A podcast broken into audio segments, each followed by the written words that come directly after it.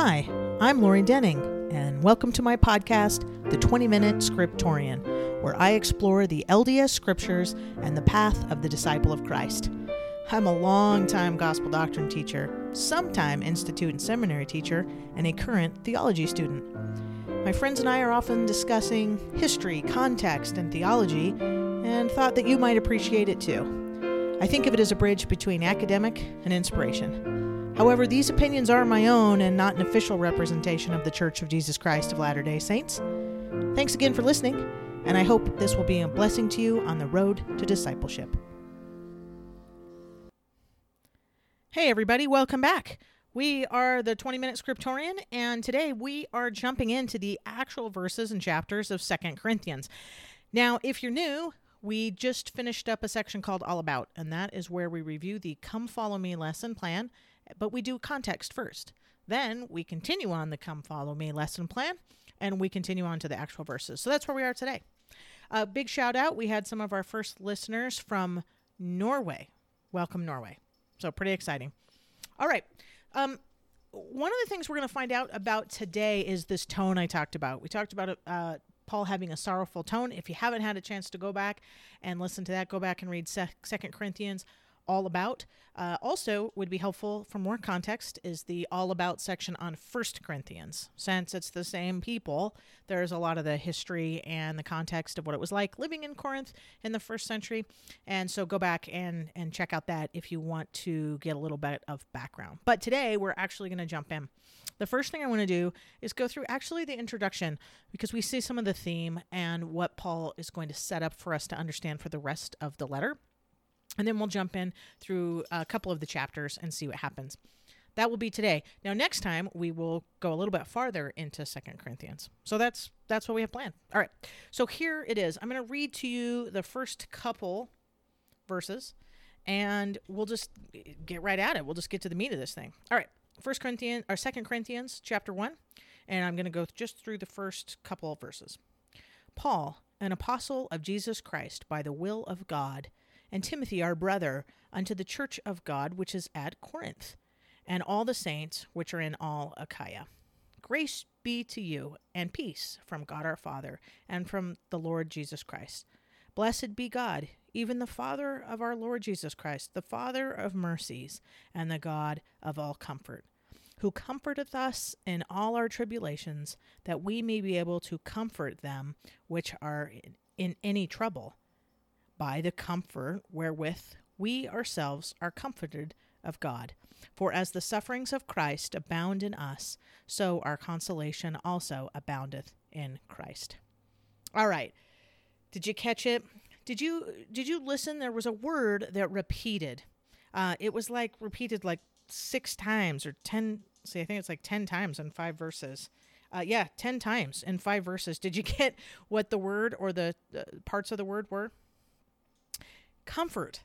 Comfort. So, uh, when you're studying, one thing to watch for is repeated words. Now, remember, these are translated uh, documents, so they might choose similar words. But if you kind of go through and just highlight or just make a note of words that are the same word or similar words, you might pick up a theme. And in this case, it's hard to mess. comfort. Now, Paul, um, we learn he is very concerned about what's going on in Corinth. He's also been really experiencing some struggles on his own. Here's the deal we don't exactly know what those struggles were, right? This is like a game of telephone, or I guess listening to someone talk on the telephone, where you only have one side of the conversation. So we don't always know, but if we kind of can sleuth together what was happening, we know at this point. Um, he writes pretty extensively that he had had a painful visit. He calls back to the Corinthians, and he had had his first letter perhaps another another letter in between that we don't have uh, where he had rebuked them and really called them to on the carpet to straighten up and fix some of these issues they were having. And then he hears that they're still having problems but not only that they kind of go after paul personally and they're struggling with some of the cultural differences between what their teachers are and we're going to learn about these super apostles that show up. So paul has had some personal struggles uh, as well. Now he's leaving ephesus. Again that's over kind of in turkey and he may come back up through like Philippi and then swoop down from Macedonia and come back into Corinth, or he might have just come across on a boat, and it sounds like they were expecting him, and he's and there's some confusion of whether he's coming or coming directly. And so there's just some hard feelings between the groups, and Paul really wants to reconcile to them. Remember, this was a group of people that he taught. He founded the church in Corinth. So these are people that he loves, these are people that he cares about greatly. And yet he has had some personal struggles, and they are having some struggles. And, and that's where we find ourselves. So let's go back to that word that's repeated 10 times. Did you catch it? Comfort. That is one of the main themes of this letter. And you kind of have that quieter, softer tone throughout the letter. So if you have a chance to reread it, reread it with that in mind. He's trying to comfort not only himself, but the saints in Corinth. And he goes through it. So let's go through it and find out what he's trying to say. I always have to kind of pull fall apart here to understand it. But um, in a letter, uh, you probably know this, but in a, in a letter, there's kind of a formal setup where you introduce yourself, you kind of say who you're writing to, and at least your uh, credentials. And he follows some of that, but he changes a couple of the words uh, that we see typically, and that's in verse 2. But he first tells us that he's an apostle of Jesus Christ. And he's not just called on his own. He he says specifically that it is by the will of God. And then he introduces Timothy, and we know a lot about Timothy. We love Timothy. We're going to see him in a couple more letters uh, in Ephesus. But Timothy, and he's commending Timothy to them as well. Um, but unto the church of God, the gathering, the word there is, is gathering. The, we get kind of comfortable with these words, but that word ecclesia is like a group, a people group meeting in a group. Um, and we say church but they are the saints which are in all Achaia. Now, Achaia is the greater thing. So he's saying this is going to go ju- not just from Corinth, but from there it's going to spring out into the surrounding areas, uh, and that's important. Here's a word that I want you to think about that jumped out at me this time is saints. Uh, we have that right in the name of our church, the Church of Jesus Christ of Latter day Saints. What does saint mean? Um, so take a second, think about that. What does saint mean? Now, we're probably familiar with some of the Orthodox, whether it's Catholic or Greek Orthodox or Armenian Orthodox, something like that, where they are people who are special and right pray to the saints, Saint Christopher or Saint Teresa or, or whomever. Um, this is a little different, right? He's speaking to them in Corinth. So, what's a saint? Uh, it comes from the word, the same exact word is uh, holy. It's the same word, someone who has made been made holy. And something that is holy is something that is set apart, something that is special and set apart and dedicated for a special purpose. A few more thoughts on that word. Uh, the word in Hebrew is kadosh, and we see it. The first place you see the word is actually in the Genesis story. The first place is the seventh day is set apart as holy. Um, later, we also hear there were times, uh, times and spaces that are set apart as separate and holy. One of my favorite places is Isaiah 6, when the uh, seraphim say, Holy, holy, holy, Kadosh, Kadosh, Kadosh. It's something that is set apart, something that is uh, absolutely belonging to God. It is something that is separate from just the worldly, set apart. So you see that with the temple, with the tabernacle. Moses goes up onto Sinai and he says, Hey, take off your shoes. You're standing on something holy, something special, set apart. Uh, so it's it's a little bit hard to define, but we hear it a lot um, as far as holiness to the Lord, something that's other, something that's special, something that is uh, we get the same word sanctified, something that is made holy, as something that is that same word, saint, sanctified in Latin, the same word as kadosh. So, first we say, he says, hey, these are people who are saints. You are those that are set apart. You're holy. You're special. You are special and dedicated to the Lord. One thing you might think about is what makes us holy? Probably something to do with the Holy Spirit. Uh, but something that sanctifies us, sets us apart, makes us different. And that's the first thing he starts off with. So remember, this is a new word for them too. He's he's writing a letter and he's saying, "Hey, Um, these are my friends. These are those saints that are in Corinth, these special, set apart, uh, called of God people. Then he says, Grace be to you and peace. We can talk about those words forever, but let's keep going. Uh, from the Lord Jesus Christ. That's the thing that gives us grace and peace. And he says, and then he has this little prayer. Uh, he says, Blessed be God, even the Father of our Lord Jesus Christ, the Father of mercies and the God of all comfort. Here's where he starts to take that tone uh, and that word starts to pop in. He is, he's, remember like the Beatitudes, blessed are ye. He's doing the same thing. Blessed be God, right? A, a praise, a, a blessing. And he says that he is, because he is the Father of our Lord, but also he is the Father of mercies and the God of all comfort. Last year, sometime, I had a student in one of my Old testaments classes. We were just beginning Old Testament, and I said, Hey, what do you think about the Old Testament? And what's the tone? And what are your feelings? And just let's just throw out some things. And one of the uh, students said, Hey, it seems like the Old Testament, it's a God of vengeance and punishment. And then in the New Testament, you flip the page and it's much more loving and merciful, merciful. And then the Book of Mormon is more of a balance. And so that stuck with me. He said, I really think the Old Testament is a lot more of this vengeful, hateful God. I was like, really? I don't, I know where you're coming from. A lot of the prophets are pretty, they're pretty nervous about some things happening, right? But do we see God in the Old Testament as a God of mercies and a God of all comfort. Because that's what Paul is saying he is.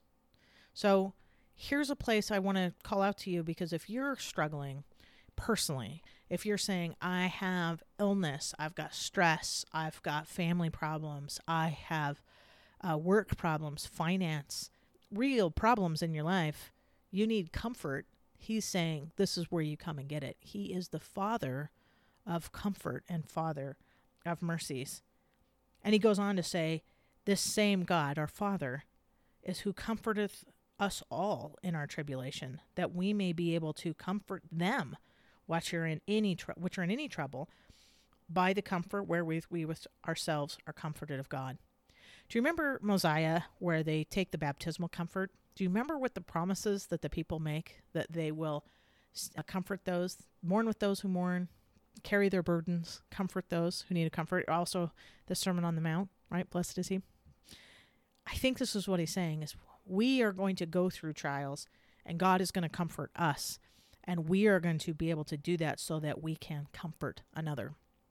So, what's comfort? I was thinking about this, and it seems to me it's where you can just be with another person and you can maybe speak to them or just change maybe the way they're reading the situation. Maybe it's just to give them courage, give them hope, just maybe help them with a new direction. But the first thing I thought was just be with them. And isn't that what ministering in is? Isn't that what our baptismal comfort is that we as saints will help each other, I think it is. I think it's exactly what it is. So this chapter powerfully jumped out to me about this idea. Now, he's going to give us a clue of how he learned this comfort. Did he learn to be like the Father? Did Paul learn to be comforting because he had everything go right for him? No, we just said at the beginning he'd been coming through a pretty tough time, and he says it's through those that he learned but more so it's because of Christ's suffering. That Christ's suffering, all the way from Gethsemane and the cross, is what taught him to comfort us, and that's what we learn. And in fact, it's a testimony that we're on the right track, is that we will have sufferings. So Paul is going to explain that this, the atonement of Christ and this real resurrection of a real person, Jesus, is something that is how we should see the lens of everything else that we do.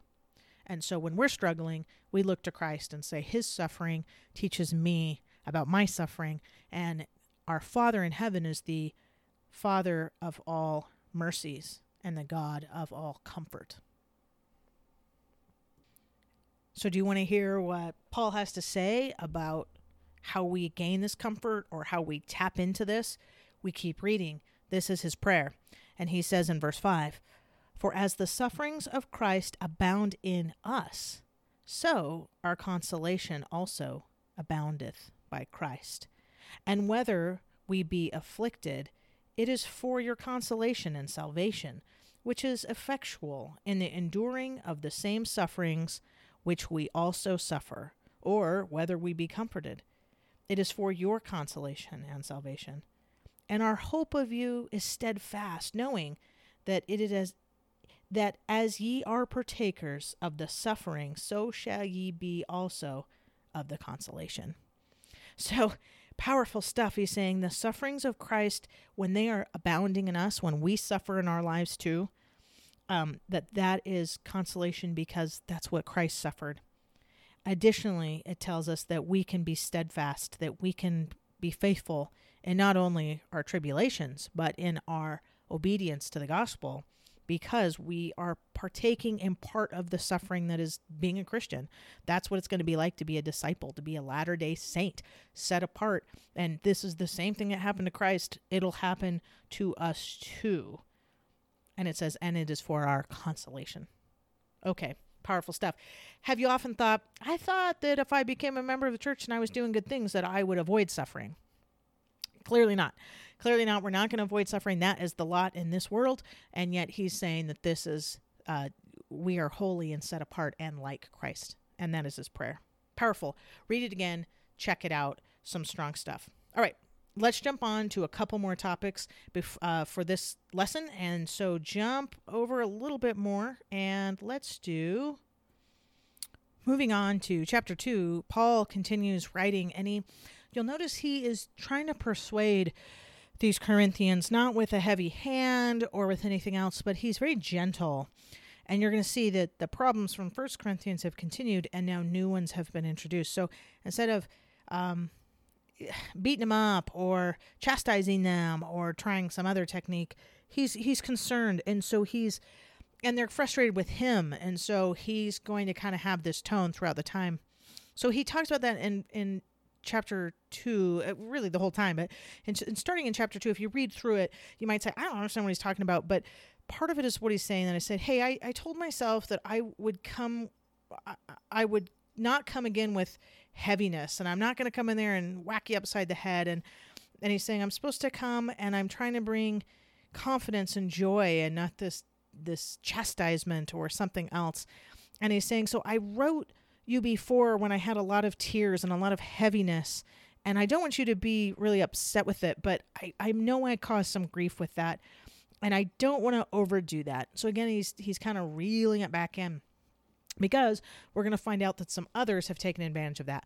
So some others, these super apostles and some of these other teachers have gone in and really shaken the foundation of the uh, the saints there in Paul's leadership and Paul's leadership. So in chapter 2, that's kind of what he's discussing is like, wow, I you'll see this gentle tone and trying to kind of reconcile to them.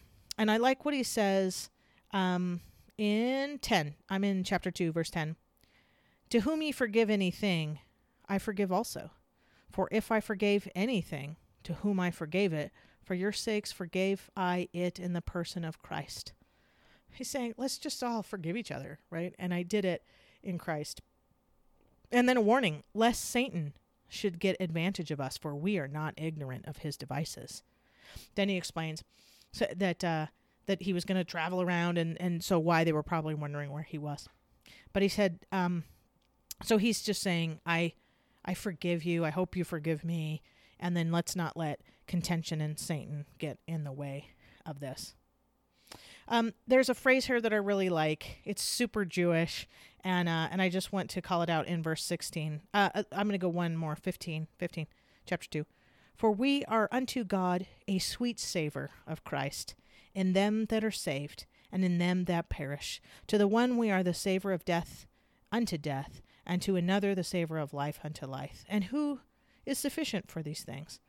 For we are not as many as many which corrupt the word of God, but as the sincerity, but as of God. In the sight of God speak we in Christ.